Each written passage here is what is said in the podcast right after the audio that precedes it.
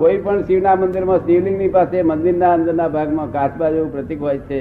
જ્યારે ભગવાન શંકરનું વાહન પોઠિયાનું સ્થાન મંદિરની બહાર હોય છે, તો આ સંગે શું રહસ્ય છે? આ રહસ્યમાં કઈ અમને કઈ ખબર નથી. સમજ પડે શું કરીશું કહો.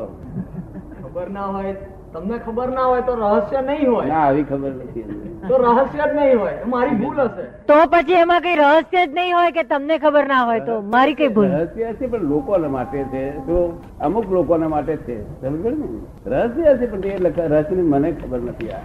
પછી ત્રીજું વાક્ય બોલું. બ્રાહ્મણે સંધ્યા કરવી જ જોઈએ અને અમુક જગ્યાએ શાસ્ત્ર સમકક્ષ ચોપડીઓને લખ્યું છે કે જે બ્રાહ્મણ સંધ્યાના મહત્વને જાણતા છતાં કરતો નથી તો તે શુદ્ર છે. શુદ્ર છે શુદ્ર. અથવા પાપમાં પડે છે. જયારે આપણે શાસ્ત્રમાં બતાવ્યા પ્રમાણે સંધ્યા વિધિ કરી શકતા નથી તો તેનાથી દોષ પણ થાય અથવા પાપ કહેવાય એ બરોબર કરેક્ટ વાત છે. સંધ્યા હંમેશા બ્રાહ્મણે કરવી જોઈએ. શું એમાં તમારે શું બીજું પૂછવું છે?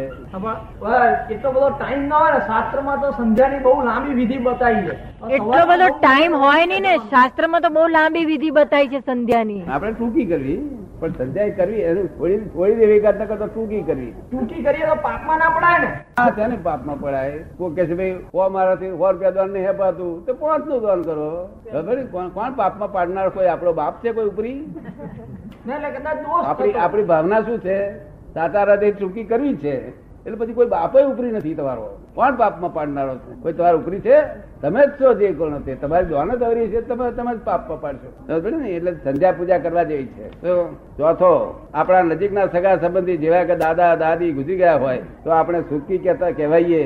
એવું સાંભળ્યું છે. તો આવું સૂતક હોય ત્યારે કોઈ સંતરા દર્શન જવાય કે નહીં? મંદિરે દેવ દર્શન જવાય કે નહીં? અથવા કોઈ સંતરો ચરણ સ્પર્શ કરી શકાય કે નહીં? તે અંગે ખુલાસો કરશો, કારણ કે લોકો કહે છે કે દેવ દર્શન ના થાય. હવે આમાંથી જે લોકો અધ્યાત્મ દશામાં નથી ઉતર્યા એ લોકોએ આ પ્રમાણે ન જવું જોઈએ. શું કહ્યું? અને અધ્યાત્મમાં ઉતરેલા હોય તેને જવાય. જ્ઞાન લીધું હોય આપની પાસે. આપની પાસે જ્ઞાન છૂટ તમને છૂટ બધે જવા જવું હોય તો છૂટ. કોઈ મરી ગયું હોય તો છૂટ જવાનું. સમજ પડી તમને બધી છૂટ. પણ આ જેને અધ્યાત્મ દશા ના હોય તેને ના છૂટ. એટલે આપણે બીજાને એમ ના કહી શકીએ તમે છૂટું કરજો. અધ્યાત્મ દશા એની નથી. જો એની દશા છે તે અધિભૌતિકમાં છે. સમજ પડી ને ભૌતિકમાં સુખ માની રહ્યો છે ત્યાં સુધી એને આ પાળવું જોઈએ. પછી આ બીજું કશું આગળ જાણવું છે? શું એના સંદર્ભમાં મારે લગ્ન કરવા જોઈએ કે નહીં તે જણાવશો. મારી લગ્ન કરવાની ઈચ્છા નથી. પરંતુ મા બાપ તેમજ અન્ય. સગા સંબંધી લગ્ન માટે દબાણ કરે છે. તો લગ્ન કરવા એ અતિ આવશ્યક અને જરૂર છે તે જણાવશો. એ બે ને બે ચાર એટલે વાઈ ભાવ બે ચાર થયા બીજા. ના બરોબર ખરેખર. જો લગ્ન લગ્ન ન કરવાની ઈચ્છા હોય લગ્ન કરવાની ઈચ્છા ના હોય તો આપણું જ્ઞાન લીધું છે એટલે તમે પહોંચી શકશો. સમજ પડે ને? આ જ્ઞાનના પ્રથમ હું તમને સમજાવીશ કેવી રીતે વર્તવું તે. સમજ પડે ને? અને તો તો બહુ ઉત્તમ તમારું કલ્યાણ થઈ જશે. પણ બધા બહુ ફોર્સ કરે છે અત્યારે. બધા પરિણામ માટે બહુ ફોર્સ કરે છે અત્યારે. હા. તે આપણે આપણે કોઈ જોશીને ભાઈબંધ ઓળખનાર હોય ને તે જોશી આવીને કે કે ભાઈ હા બહેણીને રોડે એવું છે એવું છે માટે અમને કઈ બંધ રાખો ને કઈ સુકા નકમ પિતાજી છે ને પિતાજીનું મનોબળ બહુ મજબૂત છે એટલે કોઈ જોશીની બોશીની વાત સાંભળતા જ નથી. ફાધરનું મનોબળ બહુ મજબૂત છે કોઈ જોશી બોશી નથી માનતા.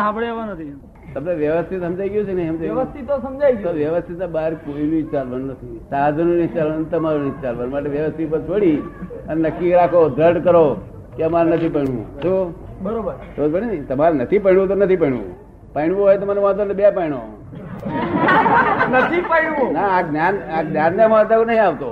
મેં જે જ્ઞાન આપ્યું છે એને વાંધો નહીં હતો બે પાડ્યો પણ મને પૂછીને પડ્યો શું ને.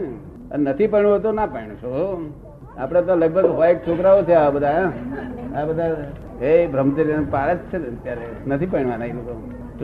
એમને આ જગત કલ્યાણમાં ભાગ લેવો છે ટેકો મળ્યો છે.